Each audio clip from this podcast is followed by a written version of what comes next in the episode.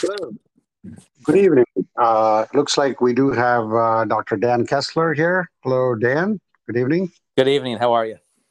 All right. So I know we are uh, we recorded our French Open podcast uh, some time back, and then we are at the uh, men's semifinal, which is uh, will start in a few hours with uh, Alcaraz and Djokovic, and then we have Zverev and Ruud, and then we also have the women's singles final set between uh, Swiatek and uh, Haddad. But what I wanted to talk about today was uh, something that shook the golf industry on um, Tuesday, I believe, when the PGA Tour and the LIV Golf Tour uh, merged, uh, along with the DP World Tour as well.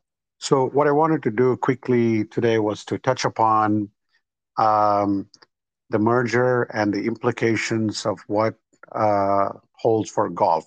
So maybe, um, Dan, uh, I just want to set the stage for the listeners about what happened uh, with LIV Golf. Back in 2021, um, the LIV Golf Tour came into existence under Greg Norman, backed by the Public Investment Fund, which is the Saudi backed league and a lot of players, uh, including Phil Mickelson, Koepka, DeChambeau, Ian Poulter, uh, Bubba Watson, uh, just to name a few, uh, got huge prize monies uh, to go to the LIV Golf Tour.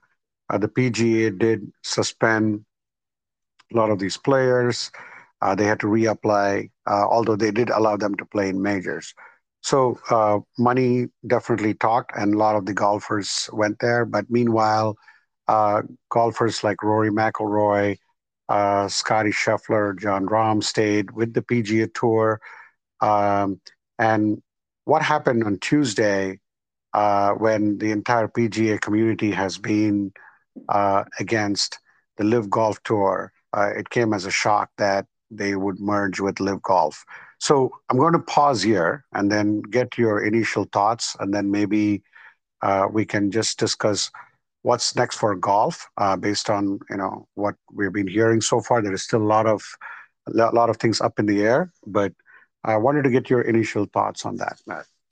Yeah, I mean, my initial thoughts, much like much like you, were that uh, when I first heard about this on uh, Tuesday uh, as a headline, I thought maybe it was. Uh, um, I had to check my watch, make sure it wasn't April first. I thought it was like a, maybe a, a, a, bad attempt at an April Fool's joke. It was just unbelievable when I first heard the news. I I just uh, did not see uh, like like like everyone in the media and everyone on the PGA Tour, for that matter, they were blindsided um, by this uh, basically, it was a, a, backdoor deal. It sounds like between uh, the the commissioner of the PGA, uh, Jay Monahan, and the Saudi um, head of the Saudi uh, uh, uh, PIF fund. Um, they, you know, details are still probably going to emerge over the next few weeks as to how this deal was negotiated um, and what the time, what the framework and the timeline was of this uh, working out of this deal. But uh, it sounds like uh, um, nobody, uh, nobody saw this coming. It was completely kept secret. Um, so yeah, it was complete shock initially when I heard about this. Um, and uh, like a lot of people have said, uh, it was something that was going to happen eventually. You know, they thought that the LIV tour would probably fold, would not stick around forever, but people probably projected two, three years down the road is when this kind of uh, merger or collaboration would take place. Not, um, not at this point. It was just too, too early. Too many, too much ill will, really. Still, I think between the the two tours, um, it's it seemed like so. Um, yeah, so like I said, total shock um, I, I want to get your opinion too as to how you think this, uh, uh, what motivated this deal, and how, how do you think it went down without letting any of the players know, without bringing other people in to kind of work things out with them as well. Yeah, here's my uh, two cents to that for what it's worth, based on the articles that have been written, listening to uh, the radio, uh, the PGA radio today, a lot of Rory's comments uh, when he was at the Canadian Open uh, how this went down. And you're absolutely right. Um, uh, there were a couple of meetings, maybe two to three meetings that happened between the PGA, uh, pretty much backdoor meetings uh, that happened with uh, the Public Investment Fund. Um, it all came down to me. It all came down to money. Money talks all the time. uh, the LIV Tour gave a lot of money to a lot of players. I mean, Phil Mickelson was, um, I think, lured from the PGA with like $200 million, uh, I believe. And same thing with Dustin Johnson around the 150 million range. And I'm sure a lot of the other players got three figure, um, you know, millions, three figures in millions. The LIV Golf Tour also gave the winner a $4 million check. And the, the, uh, the last place finish was like $120,000 based on all the numbers I saw. The PGA was definitely um, has since changed since the LIV Golf Tour came. That the players got more money. Uh, if there's anything that the LIV Golf Tour did, was that the players in the PGA uh, got uh, more money. But one thing is very clear here: uh, money talks big, and the PIF also um, has some dealings with the Formula One where they spend billions of dollars um, to sponsor the Formula One racing. So it is not nothing new in uh, in any sport. Um, the one of the things I would be very clear is that when the uh, LIV Golf Tour was uh, born, uh, the PGA commissioner um, did go out on the airwaves, and I'm sure that you can go and find it out. Um, that this was a lot of, about sports washing.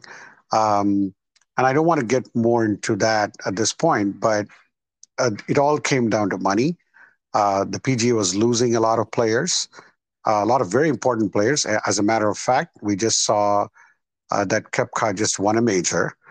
Um, and uh, we have a, another US Open coming up, um, I believe next week. Um, yep. So uh, while they're all going to play, this is this is going to linger uh, during the entire tournament. Um, and Rory McIlroy was asked today about what happened, and he kind of resigned to the fate. Uh, he thinks this would um, improve the game of golf because there is more money coming into the game of golf, which means that uh, the player, the current PGA players, will get some money. I don't know what that would be. Are they going to unionize? I have no idea. A lot of things are yet yet to be determined. So let's see what this happens. If they did say that this is going to improve the game of golf, maybe it's in the in the prize money because they do have a lot of money, and that may be good for the players. But right now, as of now, the players feel betrayed.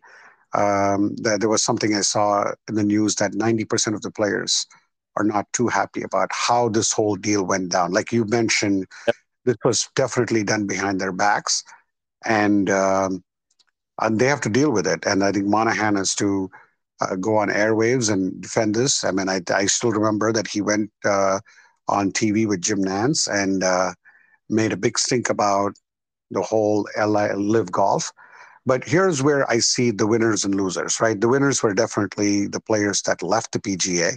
They got big, big price sums. They still got to play in all the major tournaments number one. Um, number two, um, I would say the PIF. They they get to earn now. They they they get to uh, come in and invest in another sport. Um, the losers at this point of time, uh, you would think, would be the fans. But I do think that over the period of time, with more money coming into golf, I think things would be forgotten. Um, you know, this would be like a little bit of a blur. So this is what I think about it. And uh, any any other thoughts that you have on this matter? Yeah, I mean, I don't think the fans are going to lose. I think, I mean, I think it's going to work out great for us in the long term, getting to see guys like Koepka and DJ and DeChambeau playing once again. I mean, to be honest, I really didn't miss them that much. I still got to see them at the majors. Um, I think the the big tournaments, the way the PGA changed things this year, they made what's called elevated events, where they, you know, the Travelers, the Memorial, the uh, um, you know, the Players Championship.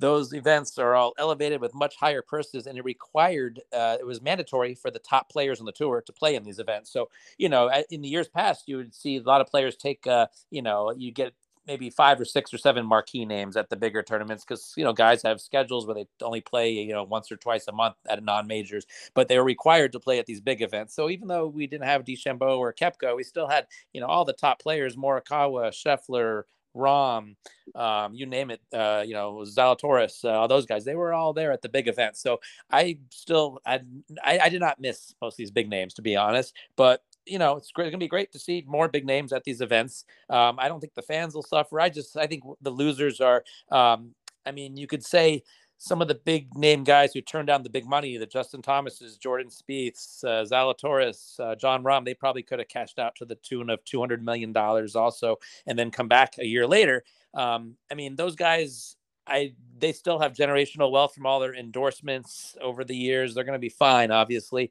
Um, although I do feel bad for the you know for them still a little bit because these other the, the other guys, the, the Koepkas, DeChambeaus, they all got hundred million dollars now. They can just kind of wave it in their face and come on back to the tour. Um, but it's more of the guys who are more the journeymen or like the kind of the maybe guys who are ranked you know around 50 60 in the world who they probably could have got you know 20 30 million dollar signing bonuses by going to the LIV tour. They turned down that money and you know now they're just back to their kind of journeyman status once again on the pga having to make cuts and all that to to you know to make make a living. So that's that's i think the losers are more of we'll call it the middle class crust of the PGA Tour, as opposed to the you know the Spieths and Thomases who have you know generational wealth already from all their endorsements and all that. I would say. So um, and then touching on the money, I think yeah, I think the PGA. I've, what I heard also was they were forced into making this deal Monahan because number one. From the uh, those elevated events with those huge purses, I think it was twenty million dollar purses with four million dollars to the winner um, the PGA, I think, was going to be in some financial trouble. He was afraid, I think, going forward. And then number two, there was a legal aspect. A lot of lawsuits, I think, between the PGA and the LIV were going on. And right. They were worried about a just paying all those lawyer, legal fees going forward, and b I think there were some secrets they said that were going to come out of the PGA Tour, some you know some stuff that he didn't want to be known publicly. I don't know, no one knows what that is, but he was afraid that if they dug too deep, some stuff was going to come out that would not um, look would not make the PGA Tour shine.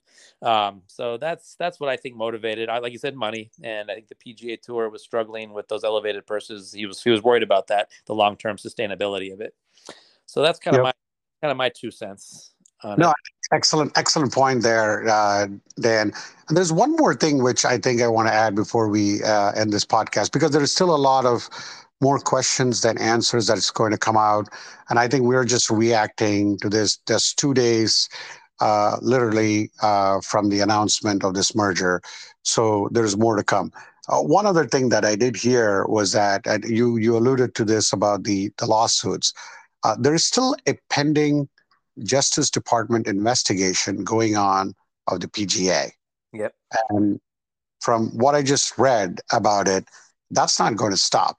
So while this, everyone seems to say, yep, let's put this behind, let's move forward. This is the right thing for golf.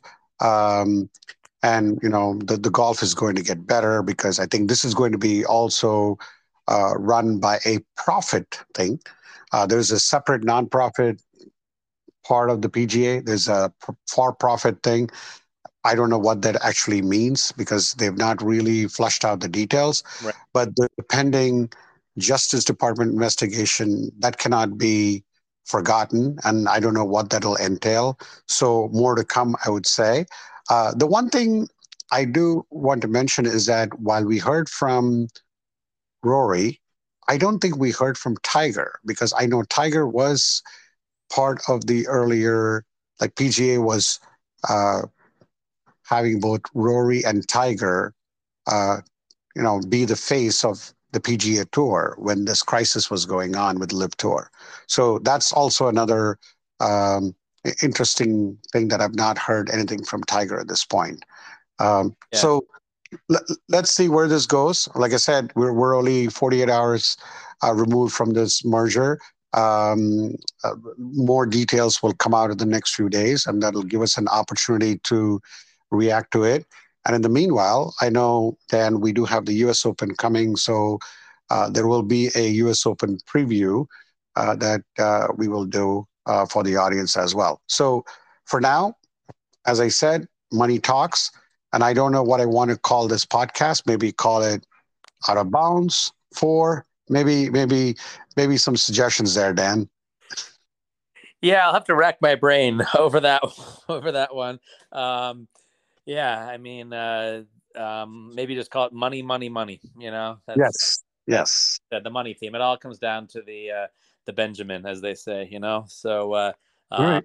You know, money, money, money. Yeah. So that, all right. I would caption it if I had to. Uh, if I had to give you an answer on the spot. All right, that's good. So with that, I think uh, we will call it a wrap, and then we'll come back with uh, uh, Uh, the French Open analysis, and then we'll get to the U.S. Open. So there's more podcasts to come here. All right, thank you so much, Dan, for your time, and have a good night. Good night. Good night.